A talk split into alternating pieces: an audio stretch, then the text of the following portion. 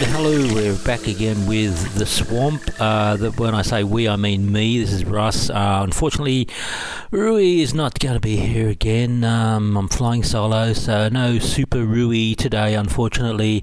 Uh, but hopefully, um, things will go okay. Anyway, I'm going to talk a little bit about, in this coming program, uh, my favourite band, the, the Kinks, and I'm also going to talk about uh, Ridley Scott's first film, The Duellists, uh, in a little segment I'm going to be calling Fun Things to Do with Your DVD Player. Uh, a couple of other things coming up. Um, since it's just going to be me, I'm thinking there might be some music happening along the lines of The Kinks and some other artists as we go along. We'll see. Um, just to just to break up the monotony of my voice. Should be a good show. Hope you can stick around for it.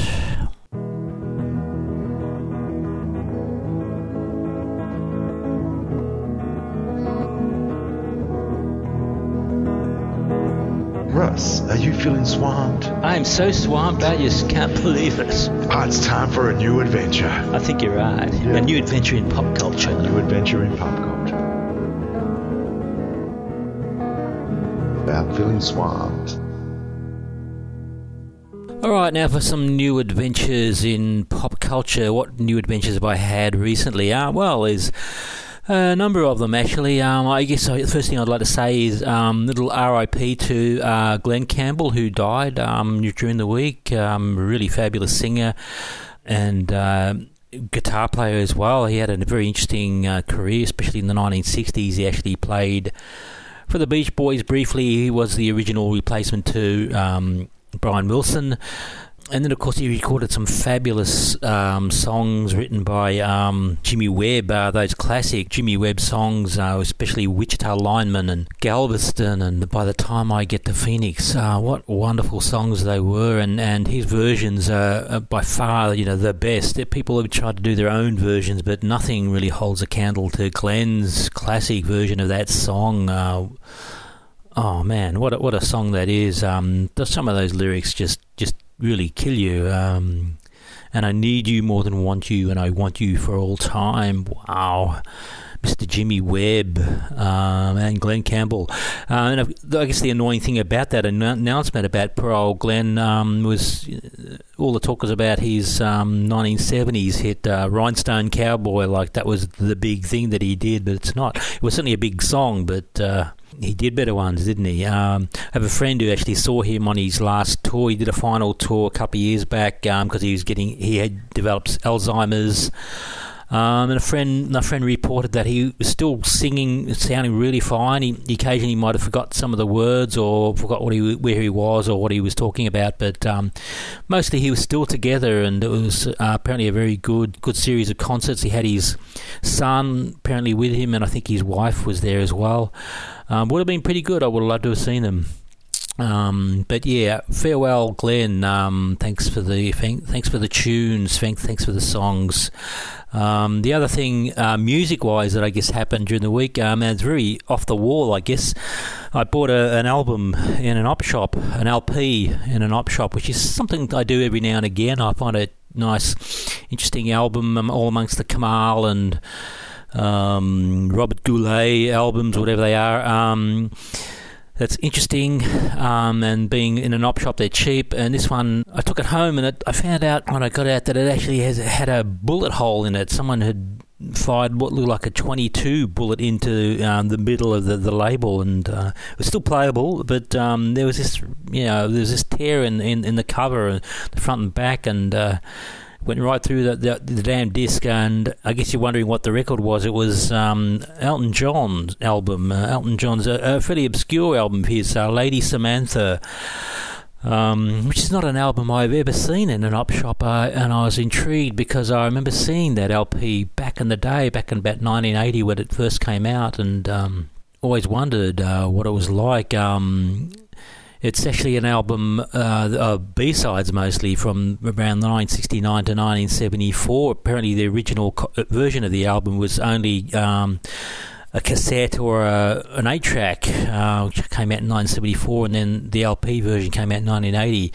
And it's a terrific album. Um, that classic early Elton John sound. Um, you can't go wrong. Uh, there's an interesting um, early version of the song "Grey Seal" on there, uh, the song that appears on uh, that classic Elton John album "Goodbye Brick Road," um, and a couple other good ones, "Skyline Pigeon," um, a, rem- a, remake of that one, and the, the title track's particularly quite nice. And I'll, i think I'll give that a, a spin in a sec, um, but just uh, considering it was a record that um, had a bullet hole in it, it certainly conjured up some um, some scenarios for me. I imagine probably, possibly the person who bought the album took it home and listened to it and maybe didn't like what they heard. Um, there were a couple of stinkers on the album. I, I would would admit the Christmas B side, "Ho Ho Ho," who'd be a turkey at Christmas is a bit of a turkey of a song. Uh, maybe listening to that might get you annoyed enough to uh, put the album up on a on a wood block or something uh, out in the back and fire a uh, you know fire a bullet in poor old Elton's face. I don't know, but um, it's uh, it's interesting to speculate what that was all about. Maybe there was a break in, a house break in, and it was a dramatic moment, and, and a bullet went off, and who knows. Um, but uh, it's interesting to get an album that's got a bullet hole in it, and here's a song from that album, uh, Lady Samantha, the title track.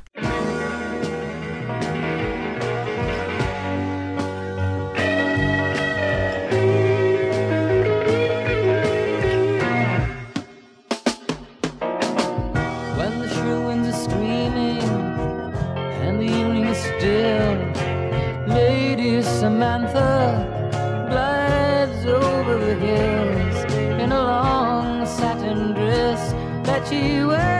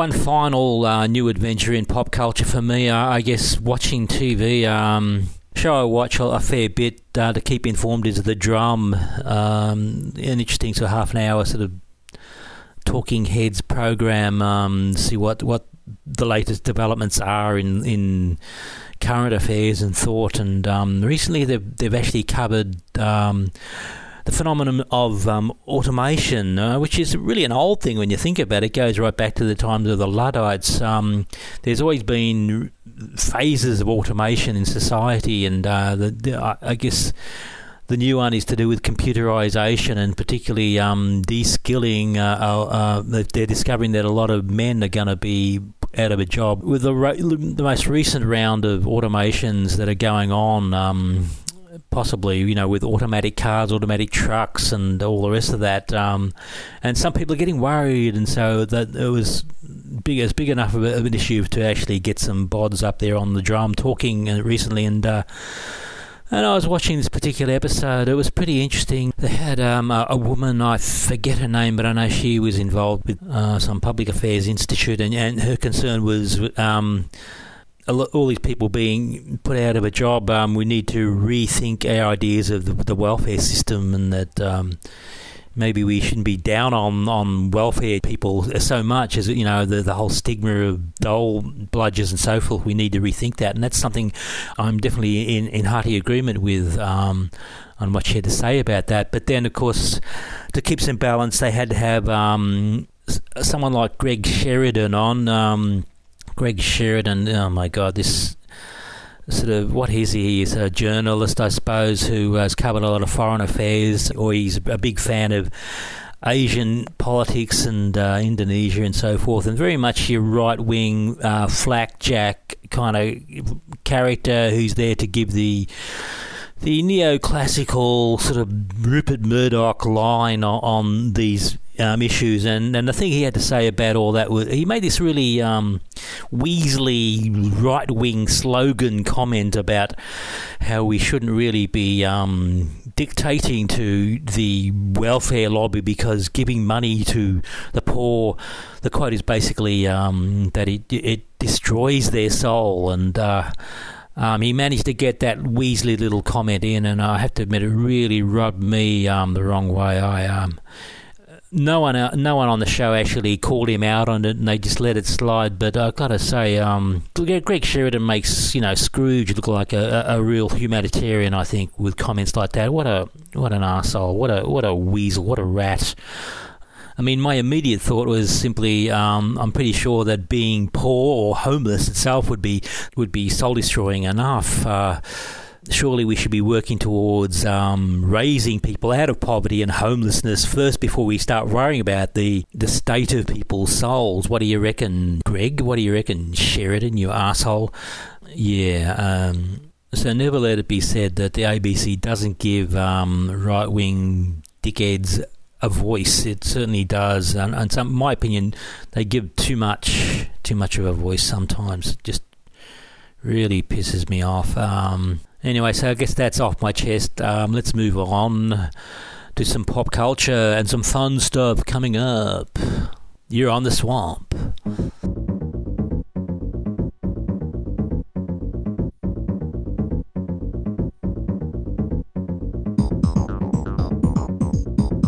Anyway, let's give this thing a whirl. Give it a whirl. So you're about my, to my... carry on with Lisa Caron? No, Leslie, you never get it right, do you? Leslie Caron. But in fact, I'm not going to carry on with Leslie Caron because I'm going to. Where's the bloody. Carry on with? No, um. The swamp? Okay, we're back uh, with Russ. Look, I struggled uh, with working out how to present this next segment. It's on my favourite group, The Kinks. Um, and the reason why I guess I'm I'm getting to them after all this time is I picked up in a newsagent recently. Uh, um, I guess a magazine. It's under the um, Uncut magazine um, title, uh, "The Ultimate Music Guide to the Kinks." So it's and purports to tell you everything you need to know, and it's not a bad um, little magazine. I couldn't resist. I generally avoid magazines these days, but um, this one was just a bit too tempting. It, it, includes reviews of every one of their studio albums and. Uh, then a whole bunch of interviews and, and new articles from the 1960s up to, uh, well, I guess when they broke up in the 1990s. Uh, yeah, it's all cornucopia of delights for Kinks fans such as myself. A lot of this stuff, um, a lot of the articles and so forth, I'm aware of or have. but the reviews of the albums are particularly um, enlightening. Um, some really gave me some really new perspectives on the band and uh, food for thought, basically. But um, I guess part of the problem I have with presenting this is um, I'm assuming a lot of people out there hardly know the Kinks, so I'll have to start, I guess, with some sort of um, overview about who they are. Um, they they are formed around basically t- two brothers, Ray and Dave Davies.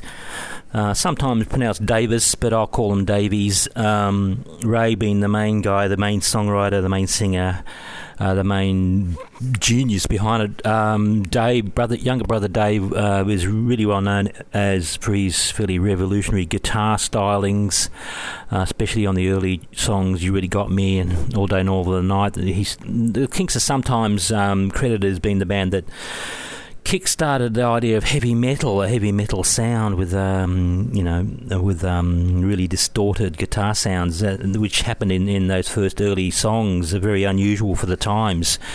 Um, that's part of their claim to fame, but um, probably more importantly is um, the songwriting of Ray, especially in the 1960s, where, where they produced a bunch of amazing songs, um, some of which you may have heard, some of which you, you may not be aware of, but they're all Kinks songs. Um, besides the ones I mentioned, there's um, Tired of Waiting for You, well respected man, dedicated followers of fashion, sunny afternoon, Waterloo sunsets, days, Lola, Ape Man, um, and it just goes on and on.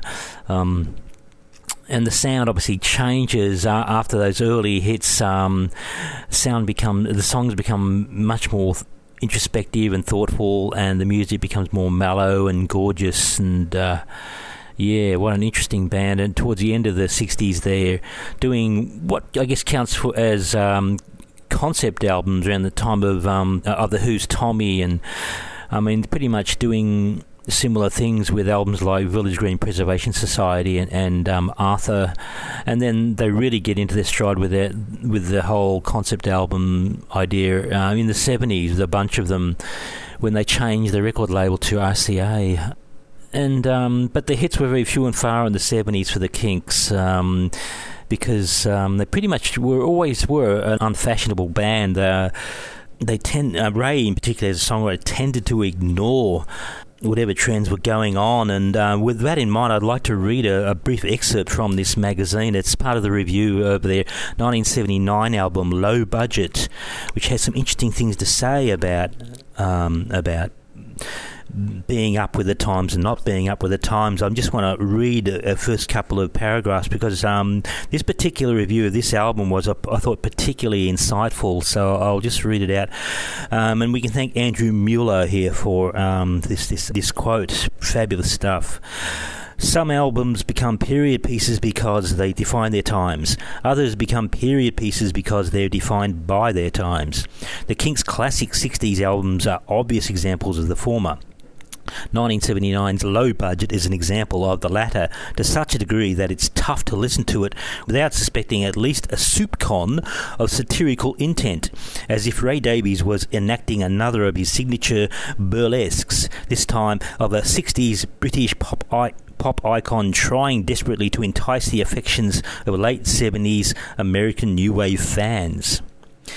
This is not to suggest that low budget is a bad record, though parts of it are. It's still less to assert that low budget was any kind of failure, at least when measured against its obvious intentions. Discounting compilations, low budget remains the Kinks' biggest selling album in the United States. But it is a strange and disconcertingly graceless record. As a 60s pop group, the Kinks gamboled and skipped eff- effortlessly ahead of the field. As a late 70s rock band, they huffed and puffed to keep up. Um, there you go, um, and I can't agree more. Um, low budget at the time when when I when I first listened to it, I, I, loved it because you know it seemed to be so much of its time, as the that opening quote suggests. It's defined by its time. It's very much a late 1970s album, uh, but the Kinks never were about um, following any trends, not until that point, in, rather. In fact, uh, I would even disagree with uh, Mueller's assertion that, that they ever, in fact, really defined their times um, because they were so out of time, even the 1960s. Um, during the time of Flower Power, they're singing songs about um, working class people and um, and big black smoke and uh, sort of small things, um, almost kitchen sink sort of stuff. And I guess for me, that's why it was so disappointing for me, sort of going into the 1980s, seeing how the Kinks um, w- were developing, changing into this band who were basically. Um, following and, then being influenced themselves by what was going on and basically regurgitating that in, in a fairly on a half-hearted sort of semi-heavy metal sound that that ironically they kind of invented in the 1960s and just bringing it back in a more turgid form and uh, there was the final hit single for them in the 1983 with "Come Dancing" from their State of Confusion album. Um, and a good song, but not not a great song, I would say. But um, finally, a big hit for them, um, and it tended to, and it was the last gasp for them as far as commercial success. After that, there was um, over 10 years of um, being in the wilderness again, basically. Um, the, the Kink story pretty much ends with a whimper rather than a bang in about 1996 with their, their last concert um, somewhere in Europe. I think um, unannounced, um, or no, it would have been probably somewhere in the United States, um, not really announced as a final concert because no one really knew what was going on. It just sort of, after that, there were no more concerts, and uh, oh, by the way, the Kinks are no more. And it's sad to see, but um, I guess in hindsight, uh, looking back, um, it would have made more sense for them to pull the plug. Probably, uh, in my in my estimation, probably after the, the album they did, uh, that album they did, State of Confusion. The final album, uh, the, the, album after that was Word of Mouth, which was the last album they did with um, their third record company, um, Arista. Um, it would have made more sense for that one to be the final one. I guess in hindsight, I, I like the idea of that because um, I think it was a good album, and uh, the final song, as it turns out, was called "Going Solo," and um, you know it would have been a nice. A nice message, I guess, a nice way to, to end. That that's my own uh, thought.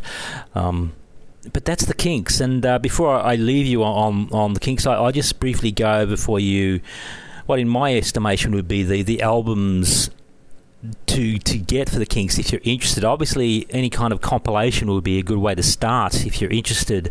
Uh, there's some pretty good ones out there at the moment. Um, there's one I think called the Singles Collection, which is a double CD. It's got um, pretty much all you need of their singles going from the 60s right up to the the 1980s. Um, everything you need is there pretty much if that's all you, you want. But if you want to skim down in, in below the surface, uh, I would suggest albums like uh, the Village Green Preservation Society. Um, the Arthur album, which is also known as the Rise and Fall of the British Empire uh, from 1969, which is actually my personal favourite uh, Kinks album.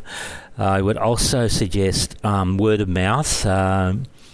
If you're thinking about trying with their, their latest stuff. Um, and for the 1970s, definitely Misfits, the 1978 album, quite a quite a terrific little record that.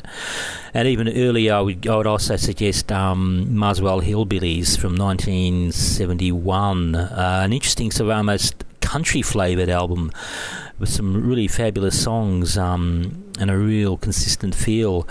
Um, the Kinks, always a legend in my mind. Um, Ray Davies, in particular. Um, one time I even got to shake the great man's hand. I was front row at, at a, a, solo concert he did, I think, in, nine, in 2009, and I shook his hand. He came up at the end of the gig and held out his hand to us punters, and I, I got the, the hand, one of the handshakes and. Uh, always remember that. Always, always uh, um, cherish that moment.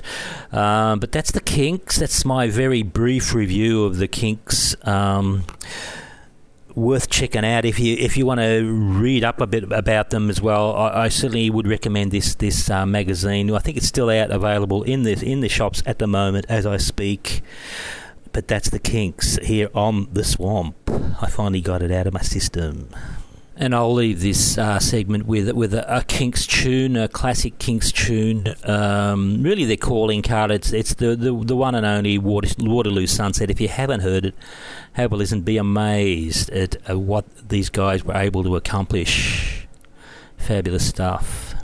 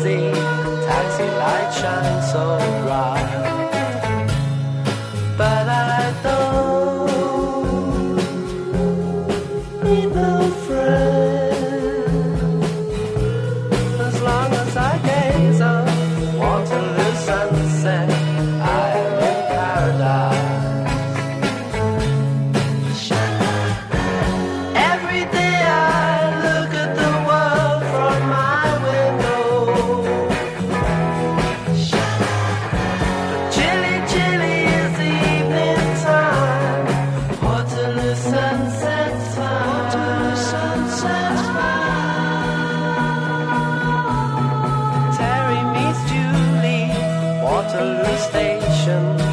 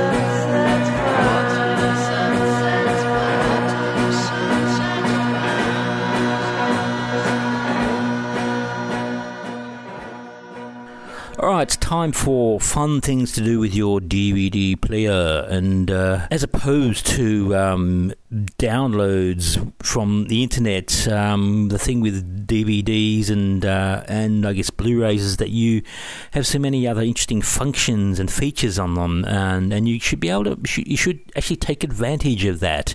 You've got commentary tracks, you've got um, different languages that you can access, um, different language subtitles you can access, um, and deleted scenes and so forth, and. Uh, and I like making use of all these things. Um, one of the things I, I have done from time to time is, is I've um, accessed the the language um, elements in, in, in a film or a TV show, and and I made, made use of these um, recently when I watched uh, one of my favourite films, uh, The Duellists. Um, film, uh, which was the first film by um, Ridley Scott, uh, that man who went on and, and made uh, Blade Runner and, and Alien and Thelma and Louise and the other Alien movies that had just come out. Uh, the newest one being Alien Covenant.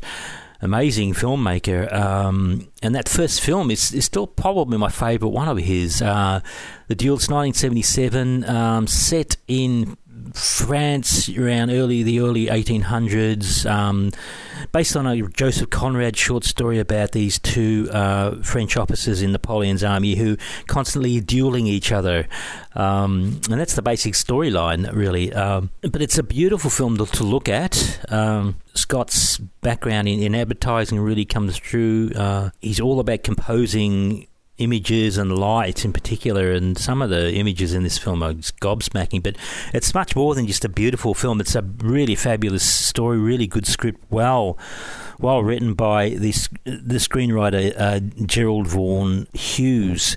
Um, really good, tight script, um, good, sharp dialogue, and, and the acting is really top notch. Um, everyone delivers really well, though. At the time, uh, the film and I guess whenever you if you watch it the first time, there is a certain I guess you could call it disconcerting aspect to the the, the casting. Um, it, the majority of the actors are British. Uh, we're looking at Albert Finney, Diana Quick, uh, Tom Conti, Edward Fox. But then you have the two leads who are American actors, Harvey Keitel and Keith Carradine, and uh, they both speak in their American accents, and it's a little strange to hear that after you hear these British accents, all, playing French characters, by the way. You can accept it with a British actor somehow when you watch, but um, the American actors speaking in their American accents does do seem a bit jarring. At least it was certainly for me the first time I saw the film. I know reviewers have complained about that, but uh, I've loved the film so much that I've watched it so many times. I'm so used to to that anyway. It doesn't bother me. But with that in mind, you could imagine why I, I decided this time to just recent recently to access the French language dubbing feature available on a copy of the the Duellists, and I checked it out that way. I watched it basically uh, performed in French or spoken in French with French French accents, people having dubbed their voices on um, with English subtitles, and I watched it that way recently, and uh, it was an interesting experience. Uh, gave a good sense of a better sense of authenticity, perhaps. But uh, surprisingly for me, I kept referring back to the original English dialogue and wanting to hear those interesting cadences that, that were delivered by the actors. I think it's true to say that uh, you can't really go past an actual actor's performance, not just physical, but their vocal performance as well.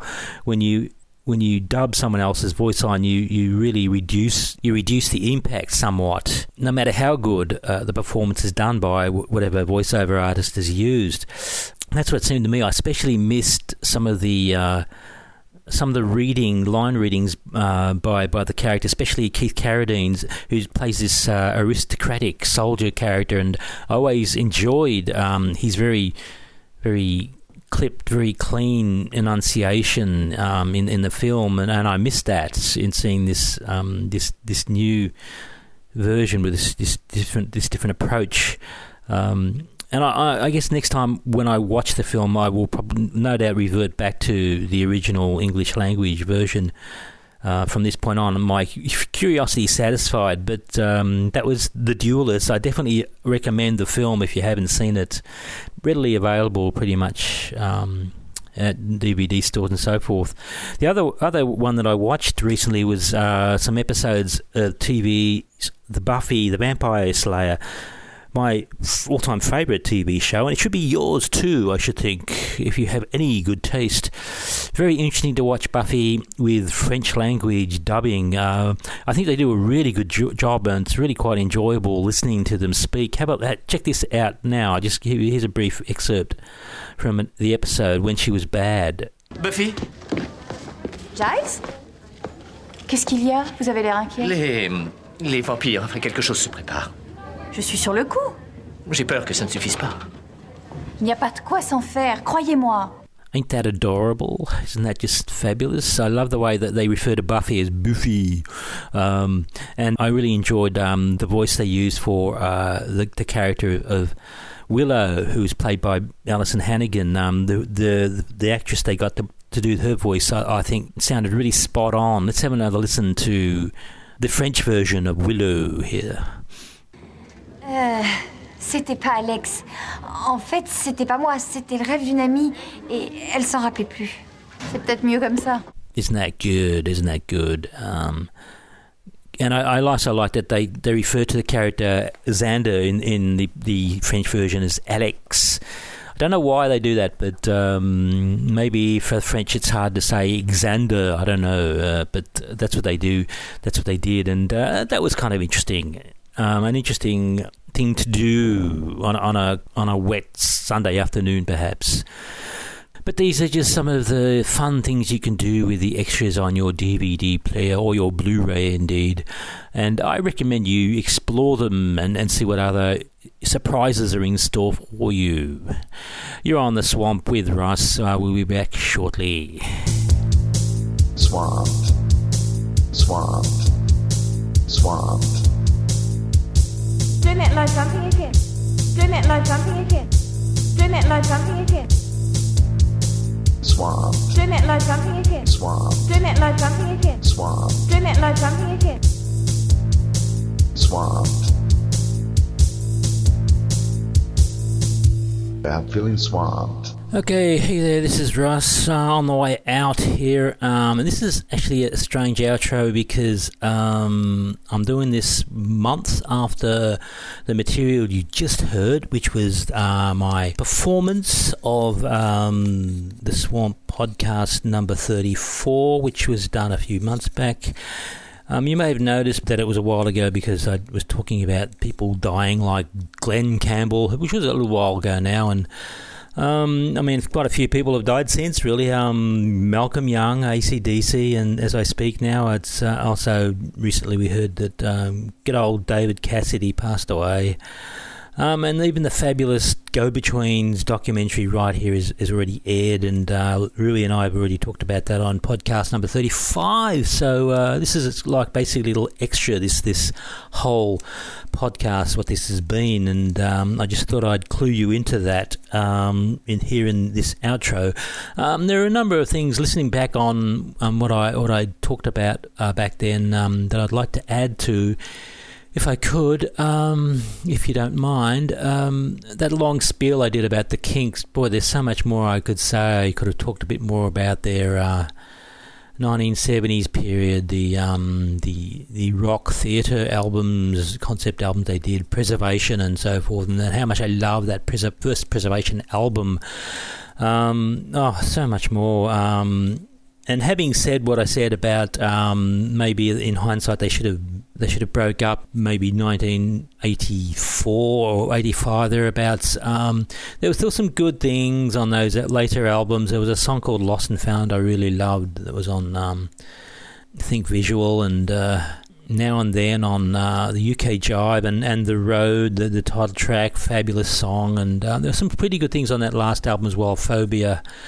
Uh, worth checking out, um, though Phobia was by all means a w- way too many tracks. Um, they could have cut that one back a bit.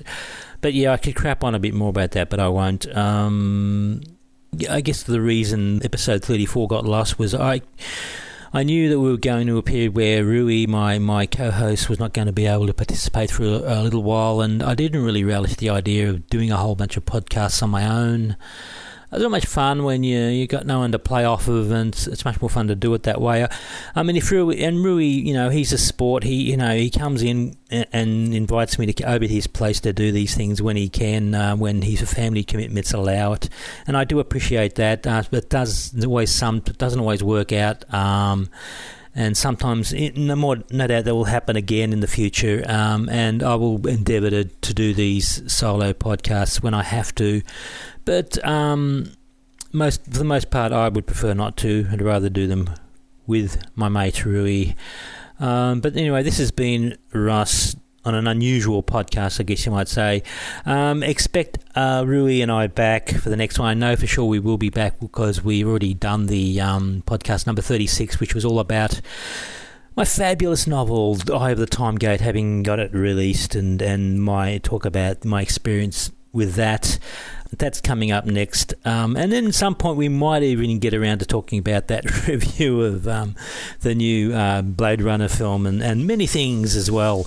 But until then, uh, this is Russ on the swamp. Um, check you later.